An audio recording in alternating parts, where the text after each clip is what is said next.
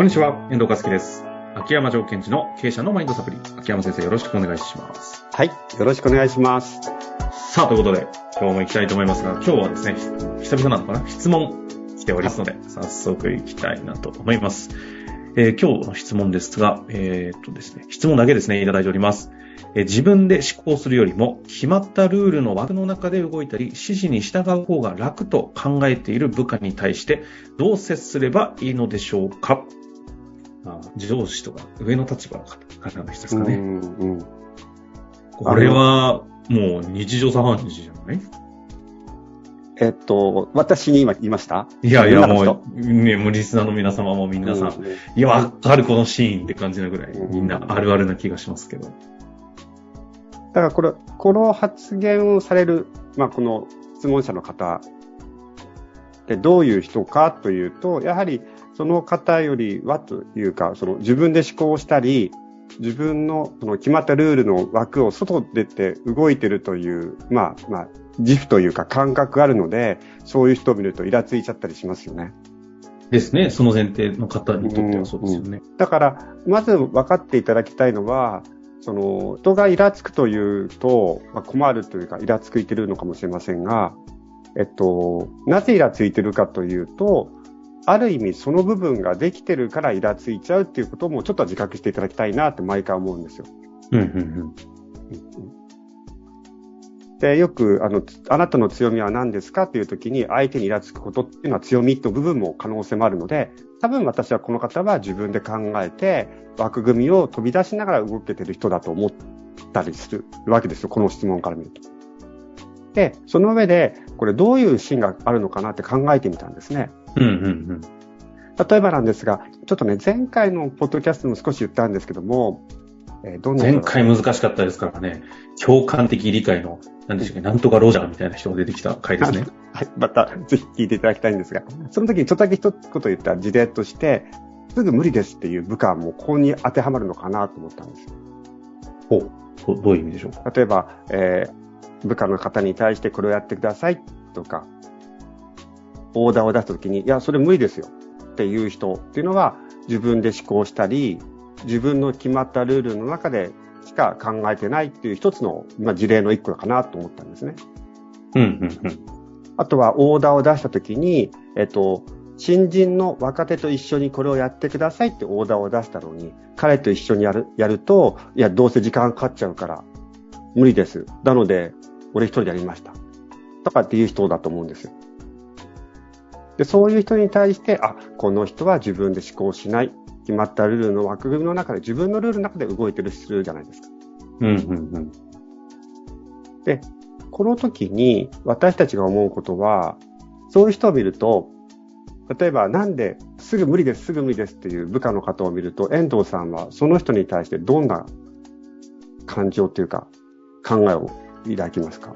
私個人的にでいいんですか？それともこの枠から外れてっていう思いを持ってる前提でですか？あ、そうです、そうです。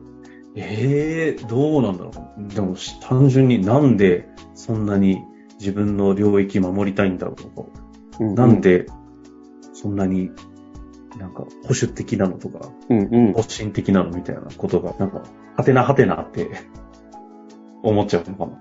でその、ハテナハテナがニュートラルだったらいいですよね。そしたら、それは興味関心じゃないですか。ああ。そのハテナが、びっくりマークハテナだとすると、なるほどね。なんでなんだよ、みたいなこと。そうそうそうそうそう。んいや、全然なると思いますね。あちなみに余談なんですが、あの、びっくりマークハテナと、ハテナびっくりマークって2つある私知らなかったんですよ、最近まで。え、でも、反対かどうかってことですか？はい。びっくりマークはてなとはてなびっくりマークって違うんですか？違うんですよ。それ、どこの世界で違うんですか？えっと、あの、表現の世界で。つまり、本当に？はい。あの、ちょっと怒りがあっうて、ん。なんでこいつ、成長したくないのかよ？っていう場合は、びっくりマークハテナなんですよ。え、すっごいどうでもいい話されてますけど、そうなんですか？そうなんですって。本当に、うん。?LINE とかでそういうスタンプありますっけ？逆版？え、私逆に今までは、クエスチョンびっくりマークをずっと使ってたんですよ。いや、それしか知らないんですけど。いや、両方あるんですって。えつまり、本当？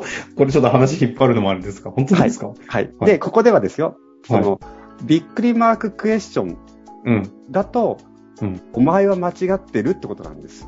ああ。遠藤さん言ったように、あ、この人はどうして自分の枠組みで考えるのかな、クエスチョンっていうのは、相手に対するニュートラルな興味関心なんですよ。それ、ハテナびっくりマークですか？うん、それはハテナ。あ、それはハテナだけ。ハテナだけ。え、ハテナびっくり、今の事例で言うハテナびっくりマークは。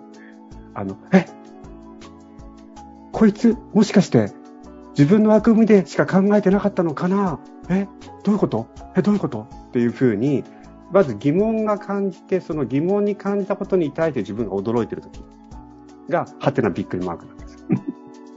なるほど。これってそういうことだったの？え、え、え、これがハテナびっくりマークです。で、びっくりマークハテナは、なんでお前わかんねえんだよが、びっくりマークハテナ。ああ。まあ、上司にありがちなのが、じゃあ、びっくりハテナマークですね。はい。つまりそれは何かっていうと、なんでこいつは自分の枠組みの中でしか考えられねえんだ。違うでし。ょ。お前は部下の関係だと、部下の方が上司に対して、え、え、ちょっと待って、え、あれ？うん？ってやつは、逆ですね。そうです。ハテナびっくりマーク。はい。あとは、俺、私も、あの、一緒にね、お勉強してるとこ行くと、もうえ、え、え俺、俺の考えて違ってたの？え、どういうこと？っていうのが、びっくりマーク、はて、あれ？はてなびっくりマークです。いや、びっくりマークハテナしか言ってないですね。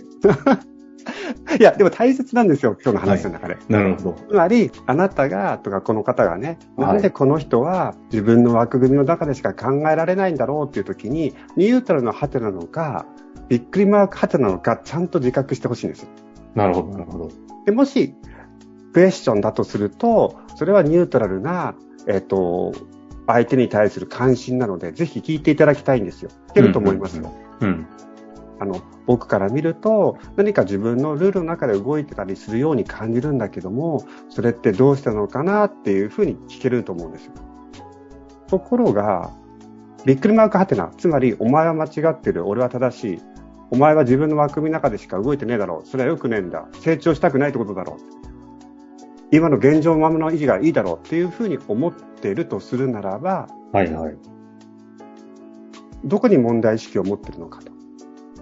あいうんこいつの言ってることが分かりませんっていう時に、分からないことを言う相手が問題だと思ってるのか、うんうんうん。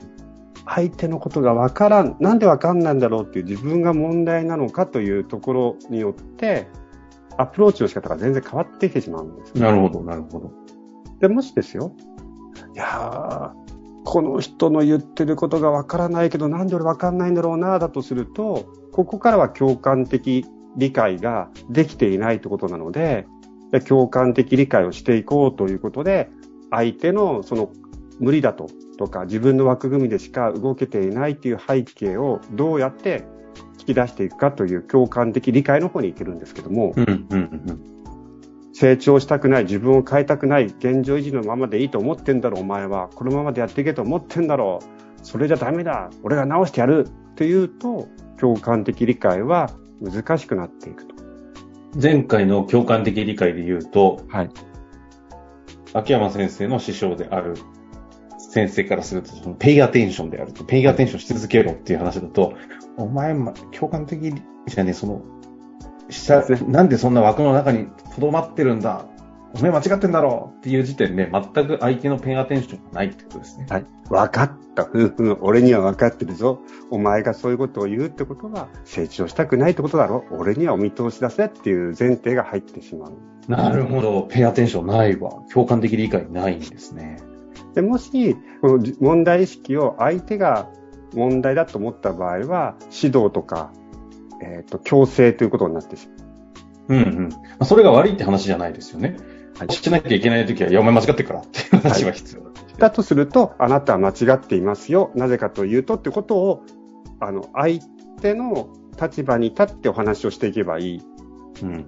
ただそうじゃなく、いや、これ自分がと思った場合は、どうなるかというと、要するに、相手は成長したくないっていうことじゃないですか。自分を変えたくないということは、これ私がそうだったんですけども、自分もこのやり方を変えてないってことなんですね。あ、うんうん俺ってずっと同じやり方してるかも、みたいな。相手の悪いところを見つけて直そう直そうとしてるというやり方じゃないやり方もあるかもしれないなってことを探しに行きたいのかというだこの質問者の方も、えっと、どっちをやりたいのかっていうことをちょっと自己に問うていただくといいと思うんですね。えっと、改めてどっちっていうと一つ目が、はい。相手を変えたいと思ってるのか。うんうん。それとも、あ自分が共感的理解ができていないから、と自分のアプローチの仕方を変えたいと思ってるのか。なるほど、なるほど。自分はどっちをやろうとしててうまく接することができてないのかっていうのを一度まず確認してからうんっていうのが重要という話ですね。なるほどね。そういうことか。前回の共感的理解と繋がってるんですね。うんその中でこれ私の憶測なんですが、私のこのね、ポッドキャストを聞いて質問していただけるということはね、この人が、えっと、部下の方に対してとか、部下と一緒にこういうふうにやっていきたいなって何か思いがあるように感じるんですよね。いわゆるアウトカムというか。そこを思い出してもらいたいんですよね。結局、仕事を通して部下とどういうふうに働いていきたいんだろうとか、顧客に対して部下と一緒にどういう価値提供していきたいんだろうかっていう、その思いがあるので、今このことについて困ってるはずなんですよ。うんうんそこも思い出してもらいたいですね。うん。アウトカムを見直す。そして自分が共感的理解のびっくりマークハテナうん。なのか。なのか、それともニュートラルなクエスチョンなのか。どっちで行きたいのか、アウトカムを思い出した上でちょっと確認していただくと。なんだか非常に難しい話でしたけれども、なんかとても大事な話を教えていただいたような感じがしますので、これに関してはちょっともう一度聞き直して、あの、再確認したいなという回ですかね。はい。いや私の反省も込めて本当に私はずっとびっくりマークハテナで相手を見てきたので、やっぱりということですね。うん自分のアウトカムにも立ち返ると、アプローチ方法は見えてくると思います。まあ、他人は変えることできませんからね。自分そうながどうやって変わるのかっていうアプローチでいくと、今の秋山先生の話が大きなヒントになるんだろうなと。そこは本当コーチングの課題です。コーチングは、をすると相手が変わるというふうに思っちゃうんですね。まあ、変わる部分もね、実際あるんで。結果として変わることはありますけどね。難しいところですけれども、はい。今日の話活かしていただきたいなと思います。ありがとうございました。はい。ありがとうございました。本日の番組はいかがでしたか？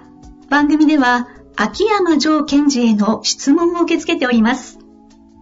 ウェブ検索で秋山城と入力し、検索結果に出てくるオフィシャルウェブサイトにアクセス。その中のポッドキャストのバナーから質問フォームにご入力ください。また、オフィシャルウェブサイトでは無料メルマガも配信中です。ぜひ遊びに来てくださいね。